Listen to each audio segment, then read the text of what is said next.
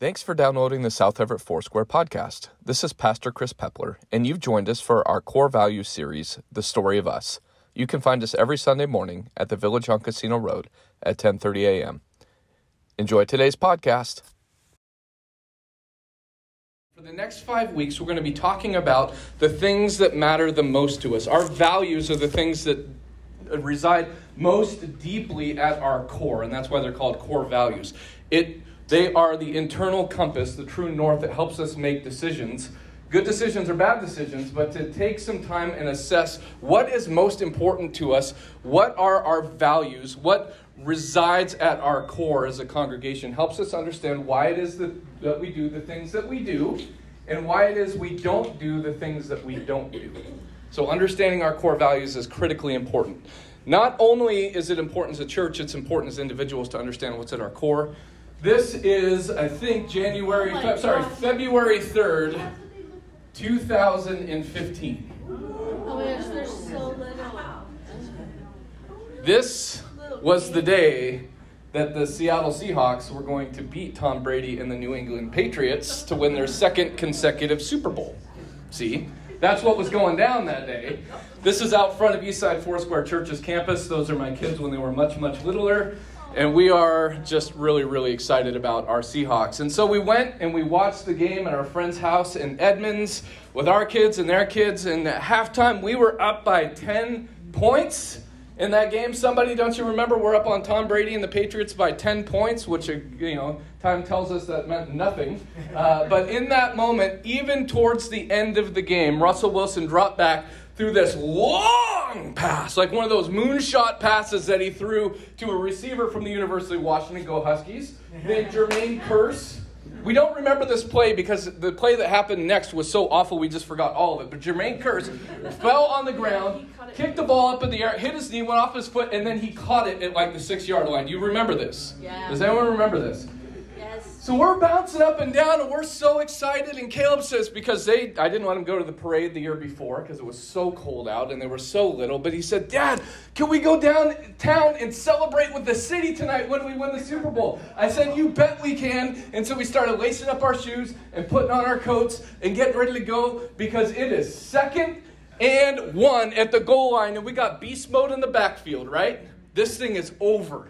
We're going to beat the Patriots. And instead of taking the ball and handing it to beast mode to bust through the line, what does Russell Wilson do? Freaking throws He throws a pass to Ricardo Lockette, who just totally like gimps out and lets the ball get intercepted by Butler, and we lose. And it's over. And Caleb, with that hat on, he goes over to my. I didn't ask permission to tell this story, but it, I know that's a core value violation for you telling stories about your kids from the front. But Yeah, yeah. When you're PK. But he just went over and he put his head against the refrigerator oh, buddy. with his little hat on. He was like seven. and he comes back and he goes, Dad, I've never been more disappointed in my entire life. and I'm like, me neither. And we're just. So there was a value, and the value, based on the belief about a circumstance, was impacting our behavior. There was a value and there was a belief about a circumstance that was dictating our behavior. The value at the deepest core for me was community celebration. It was being able to go into a city like Seattle that's so divided about so many things. It just it breaks my soul when I think about how divided we are.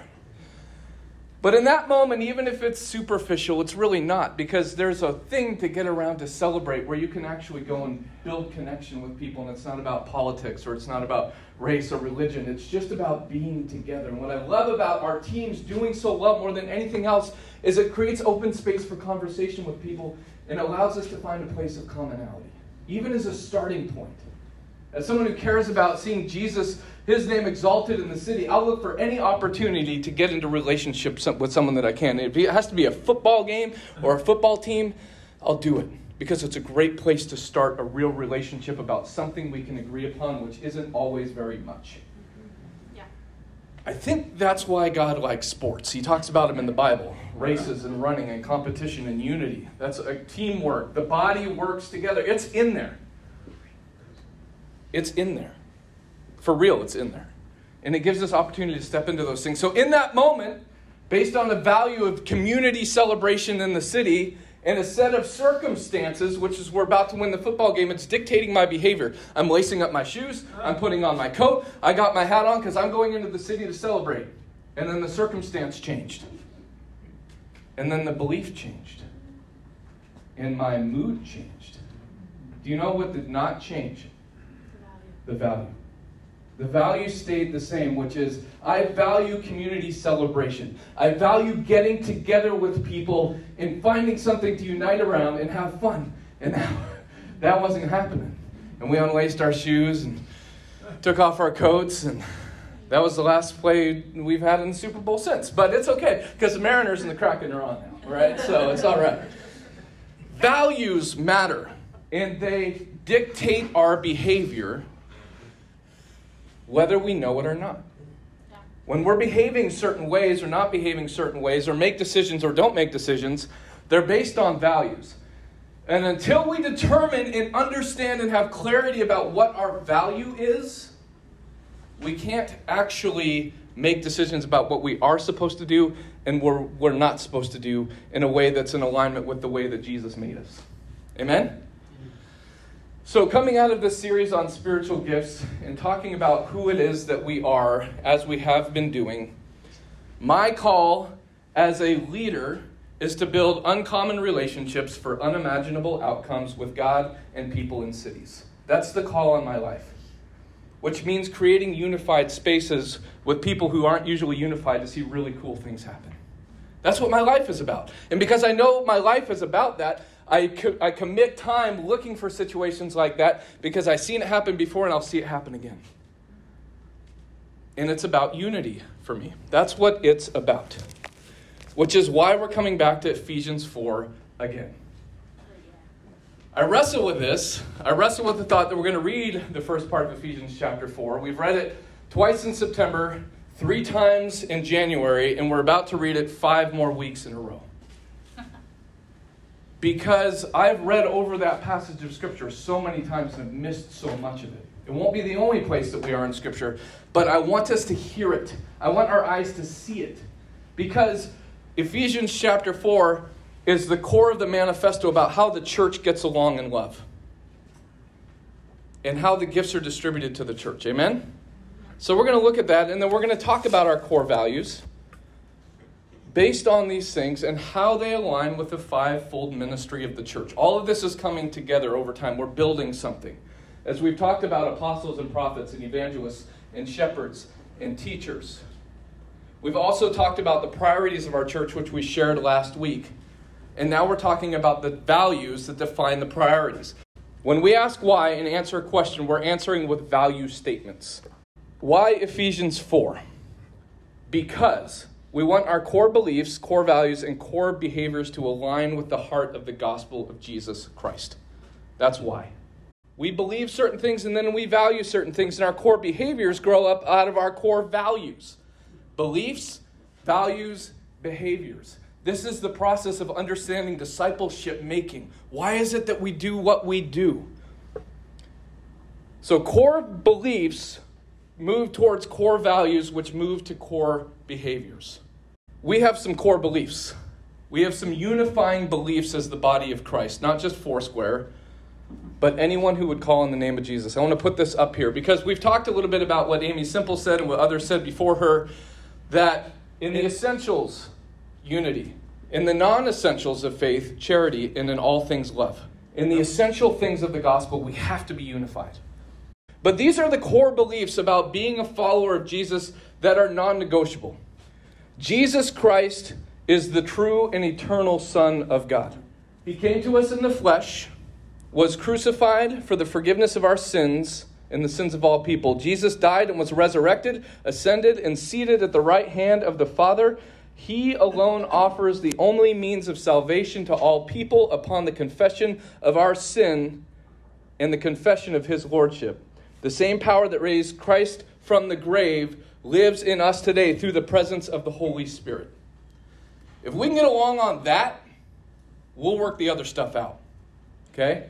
We have a belief system, a driving belief system that impacts the things that we value, that impacts the things that we do. South Everett Foursquare has five core values. We'll put them up. We're going to talk about one today. We're going to talk about one next week. Then Lauren and Danessa are going to talk about two core values the weeks after that, while Katrina and I are in Israel, and then we'll come back and talk about the last one at the beginning of March. We value sacred relationships. We value courageous belief. We devalue what we've been calling diversity of people, which we're going to talk about today. We're changing the name of that to diverse unity, and I'll tell you why when we get into that. We value our neighborhood and our city. We value signs and wonders. These are the things that we value. And look, what's really interesting is how they begin to align to the fivefold ministry of the church. Some to be apostles, some to be prophets, some to be evangelists, some to be shepherds, some to be teachers. I got together with the leadership team in 2019 and we started working out the values of South Everett, but not as we wanted them to be, as we saw them already existing. This church was planted by Pastor Dave Miller in 1995. It was then pastored by Joseph Phelan, and was then pastored by Josh Ferguson, and then was pastored by Don Kane, then was pastored by Ben Ramos, and then our family came here. The beautiful story, and see, here's John. There's a value of relationship because he's grinning like, like a, just you're just grinning like why? Because you know all those people. You have a sacred relationship with them. The reason why John can smile wide about it is that there has never been a relational break amongst the pastors who have pastored this church. Now, we haven't all even met each other, but all the stories of transition for the history of this church for 28 years have been healthy transitions, praise God. So we didn't come together and come up with values. We came together to identify what already existed, and those were the words that came out. Those were the things that we saw about what this was, but naming it sometimes can help us. This keeps us on mission. More and growing leaders together on mission. This is what keeps us together. And so then, when I started looking more completely at Ephesians chapter 4 and seeing these gifts, I just thought, because I think this way and I enjoy it, I'm like, I wonder how our core values map to the fivefold ministry of the church. And I was like, oh, it kind of does. Thank you, Jesus, for being smarter than we were. We weren't even trying to come up with that. But what it gave me comfort was to know is that the things that we value encompass the full life of the church as Jesus intended it. And we got to stay on it because it's easy to fall off it. Amen? We've got to remember our core values. We're going to read here from Ephesians chapter 4 again. Prisoner for the Lord, then I urge you to live a life worthy of the calling that you have received. Paul says to the church, Be completely humble and gentle, be patient bearing with one another in love. Make every effort to keep the unity of the Spirit through the bond of peace. There is one body and one Spirit, just as you were called to one hope when you were called, one Lord, one faith, one baptism, one God and Father of all, who is over all, through all, and in all. This was uh, interesting that seven times here in one sentence, Paul speaks to the oneness around the distribution of the gifts. And that's because, as Jay said last week, Ephesus was this religiously pluralistic hotbed. You could worship any god or goddess under the sun. Like it was just for the taking. And in fact, if you went to work, imagine that Microsoft or Boeing or Amazon existed in the city of Ephesus. Well, if they did, each one of them would have had a little g god that you would have had to give a pinch of incense to once a year to keep your job if you worked at Edmonds College. There'd be a God of Edmonds College. There'd be a God of Children's Hospital. There'd be a God of FedEx. There'd be a God of Seattle Light.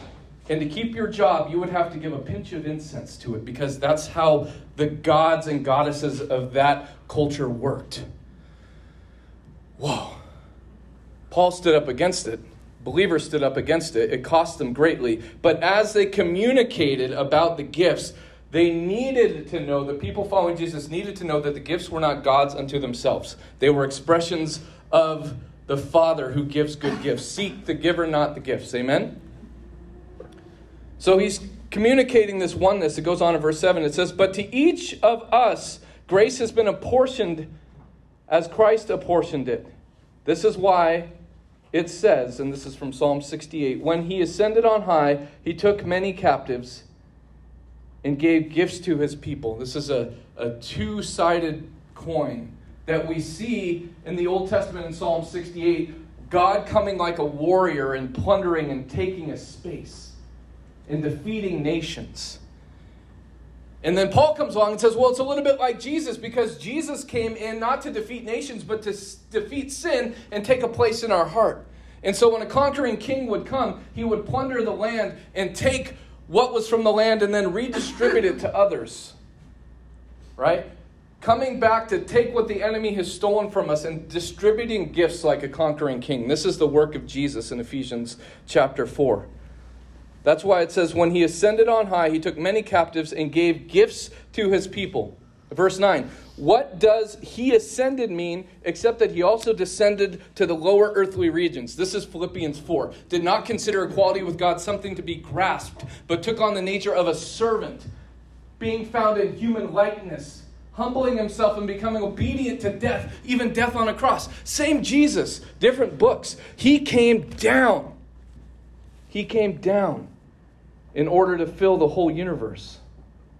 So Christ himself gave the apostles, this is the plunder, this is the riches, this is everything coming back to his church for unity in the body. So Christ gave himself the apostles, the prophets, the evangelists, the pastors, the teachers. To what? What? Why? What? What did he do? To equip people for good works of service. Why? So that the body of Christ might be built up until when? Until we reach unity in the faith and in the knowledge of the Son of God and become mature, attaining to the whole measure of the fullness of Christ. Once that happens someday, then we will no longer be infants tossed back and forth by the waves and blown here or there by every wind and teaching in the cunning and craftiness of people in their deceitful scheming. Can I suggest this? That where we are as the body of Christ right now, as a whole, looks a lot like the mess that the church found themselves in in Ephesus. When I think about the church no longer being tossed back and forth by the waves and blown here and there by Twitter and Instagram and Facebook and CNN and Fox, because aren't we all just blown around by the things that are crafty and cunning in the world? That once we're no longer blown around by those crafty schemes, that we can take on the full measure of Christ. I read this and I'm like, oh, Jesus, we need you. It humbles me. I'm not discouraged, but it humbles me to realize where we are as a body, not just this body, but the full measure of Christ. We need humility, we need unity.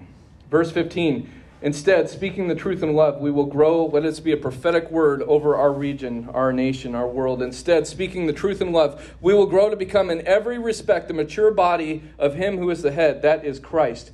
From him, the whole body, joined together by every supporting ligament, grows and builds itself up in love as each part does its work. Hmm. My prayer in this series, in this season, in this year is that Ephesians 4, that we would just grasp it. It's not the message of the gospel. The message of the gospel is that Jesus set us free regardless of how good we do.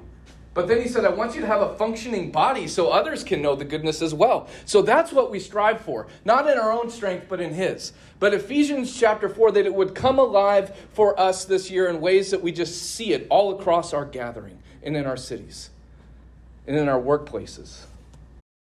This is how this breaks down. Christ likeness is the pathway towards unity.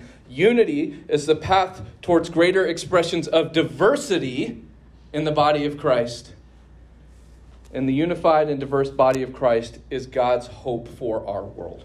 That's the why. Why is unity and diversity so important? Because diverse unity is courageous and it's intentional in its pursuit. It's an apostolic pursuit. Not to say that diverse unity is the only apostolic pursuit that there is, but when I think about what God is calling us to be as a congregation, that models diversity really, really well and unity really, really well, that's something like an apostle we have to go after. That's not just going to show up wrapped with a red bow on your doorstep one morning while you're drinking coffee. Unity is hard to pursue. Does anyone have a garden that's going to look amazing in June if you don't go out there between now and then? Anybody? If you do, let me know because I want that garden. Going to re- require pursuit and intentionality and presence, and it's going to cost something. That's like unity in the body of Christ. It's like a garden that needs to be tended to on a regular basis.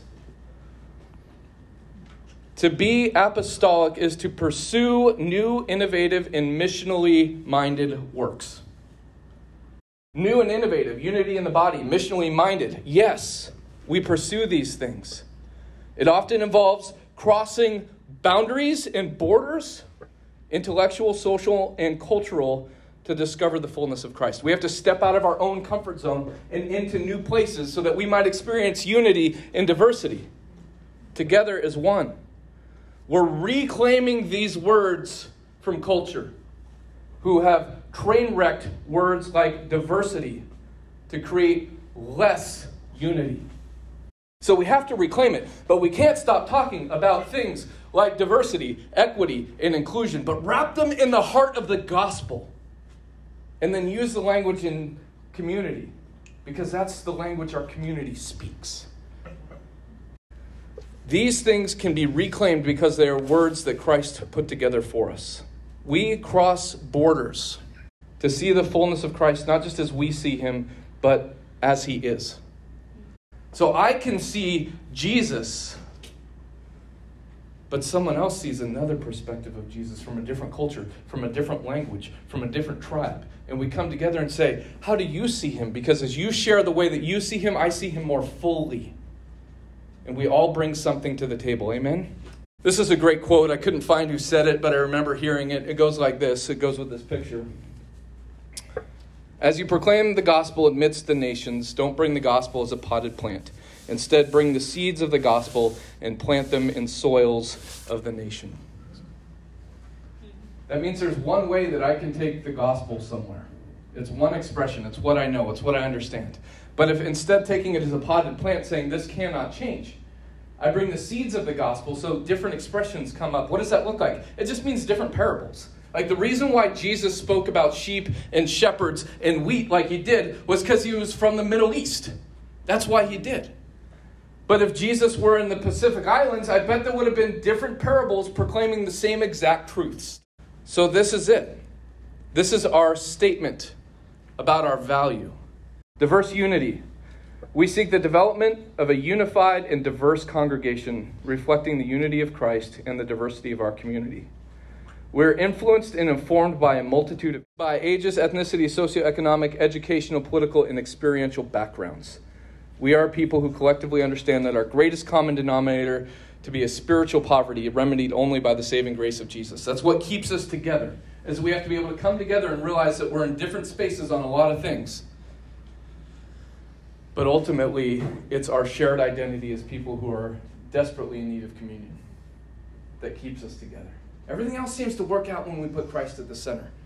Because we're pursuing unity, not diversity. This is what I've learned this year. I've thought a lot about it. It's why we changed the value from diversity of people to diversified unity. Because if we pursue diversity, we don't often end up with unity. Has anyone ever been to a class on diversity and walked out of it feeling less unified than when they went into it? That's because we're not pursuing unity. We're pursuing diversity. We're focusing on our differences, not our similarities. Last year, it was brought to my attention that justice, acts of justice, will not always lead to righteousness. We've seen that in our streets at times as well. But the pursuit of righteousness will always lead to justice. Learned that from Harvey Drake in the South End. Pastor at Emerald City Bible City, Emerald City Bible Fellowship in the inner city for 30 plus years he's seen a lot of this and he cares about equity. He cares as a six foot four, 300 pound black man being able to go into stores and not be tailed by the clerks. That's a real thing for him, but Jesus is more real than that. He says, as we pursue righteousness, justice will follow. And the same thing is true about diversity and unity. Somebody said it to me when I was in Dallas in September. They said, We got to quit pursuing diversity. And I was really like, Get up and like fight. He goes, pursue unity correctly, and diversity will be the outcome. Unity is not the same as uniformity. We confuse them sometimes and stop too soon. Oh, we're unified. Well, y'all look the same. You're all the same. You're the same tax bracket. You're the same political persuasion. Y'all watch CNN or y'all watch Fox or whatever. So you're uniform, which no doubt there's no fighting because you all agree. And your favorite thing is just pick on the other guy that disagrees. That's what we do. It's what the, the culture wants to make us do. And Ephesians 4 says something different. It says, pursue unity because it was the focal point of Jesus' prayer in the Garden of Gethsemane. It's what he prayed about. Do you notice that his final prayer was about unity? Do you know who he prayed his final prayer about? Because there was prayers for current believers, and then there was these prayers for future believers. And he was praying for future believers when he said, May they be one as you and I are one. Might they understand what it means to come together and be unified? Because when they are unified, this is such an important passage of Scripture. My prayer for them is not for them alone, Jesus says to his fathers in the garden of said to his father in the garden of Gethsemane. I pray for those who will believe in me through their message, that all of them may be one, Father, just as you and me you are in me and I am in you. May they also be in us, so that the world may believe that you have sent me.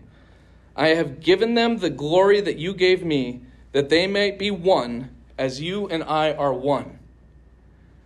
I and them, and you and me, so that they may be brought to complete unity. Then, so here's the why, here's the value. Why is unity so important? It says here in verse 23 Then the world will know that you have sent me and have loved them even as I have loved you. That's why this is so important because the world will know that the Son was sent by the Father and that the Father loved the world when the church is finally unified. The implications of being unified are tremendous. Because isn't it the end game for every follower of Jesus to see more people come to Jesus? Do you know what pride does in my heart? It makes me want South Everett Foursquare to be the biggest, baddest church on the block so that we can be the biggest, baddest church on the block and I can feel good about myself and puff myself up. And more people will come to us and we'll just pull people over here and we'll grab people from over here based on political persuasions and politics and uh, socioeconomic realities. That's not unity, that's uniformity. Unity is hard to pursue, but Jesus calls us to pursue it. Because the call for all of us is to make disciples of all nations, baptizing them in the name of the Father, the Son, and the Holy Spirit, and teaching people to obey what Jesus has said, right? So I thought about this. This was new for me last night when I was thinking about this. Sometimes we value growing our size of our gatherings more than being united together in love. Sometimes we value the size of our gatherings more than we value being united together in love. Because love requires us to put ourselves down, it requires us to put our names down, it requires to put Him first. Amen? It's not just hard for the church, it's hard for everybody. That's why. Because the whole world is ununified. if the church could somehow, by the power of the Spirit, figure unity out, the whole world would look and say, Excuse me, what? There must be a God in heaven. That's what Jesus says in this prayer. It's exactly what he says in this prayer. This I've been looking at for like 15 years. The world hasn't figured out unity yet, and Jesus knows that when the church does, that will be the greatest tool of evangelism that there is. That we would work harder on getting along than we would at getting more people to come in here. because if we get along well, people will naturally show up. But that's not it's not to get them to come, it's to be unified. That's the attractive nature. It's not the signs of the website, praise God. Right? For real. It's hard. Unity's hard. And so we need this grace. I was having tacos with Mark on Wednesday. Good tacos in Lynnwood, Filbert 196. And he was telling me about some revelation the Lord had given him about the two different gardens. There's so much about the New Testament and the Old Testament that kind of mirror each other if you pay really close attention. And Mark was like, Hey, did you know about the two gardens? I was like, Tell me about it. He goes, Well, in the Garden of Eden, the message was from Adam and Eve, My will be done. Right? My will be done. How did that end? Not well. Not well, thank you, Justin. My will be done did not end well in Genesis 3, verses 1 through 7. Did not end well. But the Garden of Gethsemane, where Jesus, who the Bible calls the new Adam, prayed a different prayer. Your will be done. Oh my goodness. Unity is not about my will, it's about His will. Oh, just take a breath. Isn't that nice that God will work it out if we're just kind to each other and humble each other? Humble one of our, not humble each other, humble ourselves, because we're always trying to humble each other.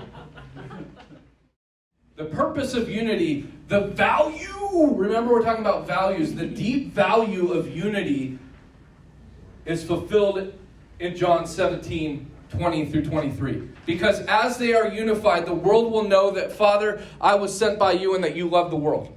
That's, that's it. That's the whole thing. We just want people to know that Jesus loves them. It's the most important thing. Jesus loves me, this I know, for the Bible tells me so. That's it. That's the whole message.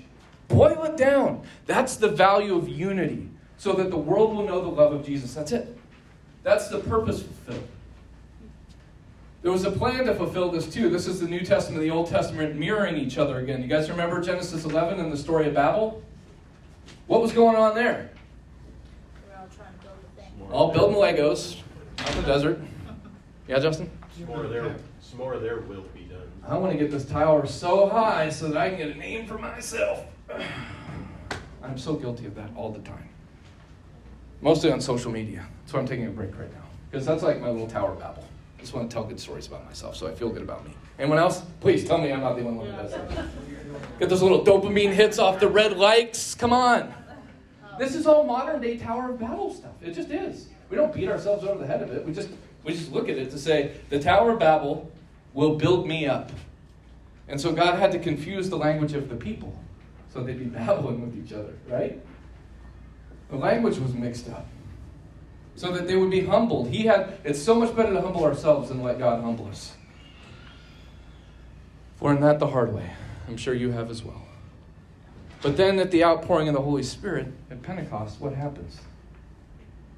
Their languages were confused, and then what? Everyone heard somebody else speaking in their own tongue. In their own tongue. Diversity matters. Multiple languages matter. The way that we hear things, even the way that we interpret Scripture through our understanding and Western mindset, interrupts the full meaning of the message. But the plan was fulfilled when disunity turned into unity by the work of the Spirit who raised up a people. That's the plan fulfilled. The promise fulfilled, this is the real fun one. Genesis 12, 15, and 17. Anyone want to take a shot at what's going on there? Abraham and the nations. What's the promise to God in those passages of Scripture? And then we get to Revelation. John, in the vision he received on the island of Patmos, said, After this I looked, and there before me was a great multitude that no one could count from every nation, tribe, people, and language, standing before the throne and before the Lamb. They were wearing white robes and holding palm branches in their hands, and they cried out in a loud voice Salvation belongs to our God who sits on the throne and to the Lamb. That's the fulfillment of the Genesis promise. Isn't that awesome? It's bookended. It took thousands of years to get there, but it happened. This is about unity. Jesus models it for us in all the Gospels. He just included everybody. Here's the thing to remember about unity acceptance does not equal agreement, understanding does not equal agreement. I'm out there all week long filling up my head with ideas that are contrary to the gospel so I know how to preach the gospel to my neighborhood. I engage in non biblical conversations on critical race theory. Because if I don't understand what my culture believes, how am I going to how am I going to come to it with a biblical understanding of unity? Because it's all the same stuff. Multiple languages, multiple socioeconomic groups, boys and girls, men and women, sinners and saints. The gospels hold the key. Jesus, if we just follow what Jesus did and love people right where they're at, while we stand on our unchanging convictions that we already read about our belief system. If I stand on that, I can go anywhere. Because acceptance and understanding does not equal agreement. Doesn't mean I agree, but it means that I'm going to love people. And we're going to grow together. Unity requires us to empty ourselves for the good of others. That's Philippians chapter 2. Eternal unity apart from Christ is impossible. There are forms of unity that we can have, but not biblical unity, not eternal unity without Jesus. We cannot seek justice apart from righteousness, nor can we pursue true diversity apart from unity. Diversity doesn't always lead to unity. Biblical unity will always lead to diversity. Unity is not the same as uniformity. I want to share a few stories. We got a few more pictures. These are my friends. They're all 30 something now. This was from 2005. We spent 10 years going to Puerto Penasco, Mexico, and Sonora, which is just, they call it Arizona's beach. It's just Tucson's beach. It's like five hours from. But we would go there and we'd build relationships with the same church over the course of 10 years. And I, there were kids that when they were babies, I held babies that when they were 10 were kicking soccer balls around. It was family reunion for me. More than my family in Philadelphia, I saw my family in Puerto Penasco. And we were family. Some of us still are family, even though we haven't seen each other in way too long. But it used to be this us to them thing. Oh, let me just bring this drama from my context and we'll go out to the desert, we'll just perform it, and we'll hopefully you'll respond to Jesus. Over the years, through building relationship, we realized that what would be more compelling than American kids going out into Mexican deserts and performing American dramas for Mexican kids would be getting the holiness together. Because how many languages do we count in? So there's dramas that you can do on the mission field, and they're all to music because language is a barrier, but they're to eight counts. And these dramas just pantomime the story of the gospel over 12 or 13 minutes. There's like a half a dozen or more of these dramas. But I was starting to talk with my friends because once we knew each other, we didn't just see each other that week in Mexico. We talk all year long. We thought, hey, you know what? Counting in English and Spanish is the same. And so we started kids having started having kids train these dramas in the states and having the kids train the same drama in Puerto Penasco because everyone counts to eight the same. So we had two teams of seven. And when we got down there, this is one of my favorite moments in all time of ministry. We got together because everyone counts to eight in the same language. We took three kids from Eastside Foursquare, and we took four kids from Penasco Christian Fellowship, and we took three kids from Penasco Christian Fellowship and four kids from Eastside Foursquare and put them in two different groups. These kids had never talked to each other, could not speak in the same language. We hit go on the tape, and the dramas were going off. Three Hispanic kids, four white kids four Hispanic kids, three white kids, on opposite sides of the church. And I just stood back and I watched these things happen succinctly and succinctly. That went to the streets, and it was a whole different ballgame. Because everyone's like, Excuse me? What kind of unity is that? It changed everything. Because we found a common language and a common purpose in Jesus. And no one was the giver and no one was the recipient. We were just together unity in the body of Christ. Next picture. I love this picture because to date, no one has yet figured out exactly which of those men had been experiencing homelessness for the better part of a decade and which of those men owned businesses netting more than $100,000 a year. Because what's our greatest common denominator isn't our portfolio, it's not our record. It's Jesus and his blood. So that group of guys, there's like 80 other guys that would be a part of experiences like this. We would go and live the men's shelter for five days at a time and build relationships. And one guy, I'll shorten the story, but one guy was feeling uncomfortable about some missional experiences we were offering with the church. Not bad, uncomfortable, just like, I got to know more about this. We gave people an opportunity to give away their church shoes on Sunday morning when there was seven inches of snow outside. 400 people gave their shoes away, and some gave their socks and walked to their shoes and walked to their cars in seven inches of snow. So my friend who owned a business got together. We weren't friends yet, but we got together for lunch, and he goes, "I've never, I've never dried, done my own dry cleaning, cleaned my own house, washed my own car, shined my own shoes. I paid people to do it, and that's good because it creates business." I'm like, "Bro, it does. That's good." He goes, It's not enough for me, though. I got to get my hands dirty. Do you know how I could get my hands in the mud and just grapple with this thing in my soul about how I think I'm better than people that are living on the streets? so careful what you ask for. I said, Yes, you can come stay with me at my favorite residence in downtown Seattle, the Union Gospel Mission on the fifth floor. We'll just stay there. We'll build relationships together. And at the end of that week, one of the guys in this picture, the guy that the, the guy that came and approached me isn't in that picture, but the other guy is. The guy experiencing homelessness for 20 years was in that picture. And my friend was in the room and we were washing each other's feet. It's the only time we ever did this. We were washing each other's feet. And Robert got down, no, sorry, Dean got down and washed Robert's feet. Dean has, has owned a business and a good business for a long time. And here's Robert, who's been homeless for more than 20 years. And the room is deadpan silent except for Dean weeping, weeping. Snot flying everywhere, water dripping. It was, again, like that moment in Mexico. I'm telling you about my most sacred moments of unity ever. And we just stood there and we received that, what unity looked like. You know what Dean's conclusion was at the end? He goes, I didn't know I needed a friend like Robert. And they were friends until Robert passed away. And we're going to see Robert again one day. Robert's this one.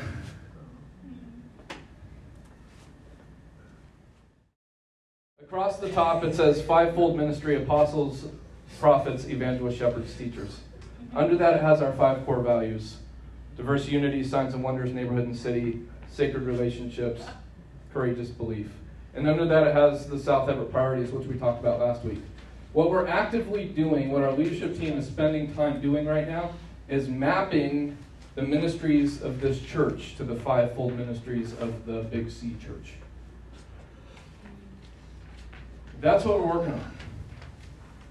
The hope in either taking that APEST assessment, I know some people feel different about taking actual assessments, but I know that if we want to just hear from the Spirit about what the prophetic pa- or what the passions are, the fivefold passions of our lives are right now in this season, talk to somebody else.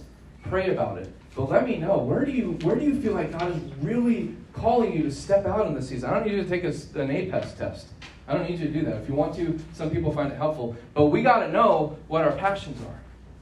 And our passions help us align with these things and help us to know how to function not just as a group of attenders, but a group of participators who are the body of Jesus. Amen? Amen. So I'll send this to you in digital format, but it's it's nothing on this is new by now. You've heard all of this, but we're just aligning it to what the gospel says we're supposed to align it to. Amen. Jesus, thank you for this day. Thank you for this time.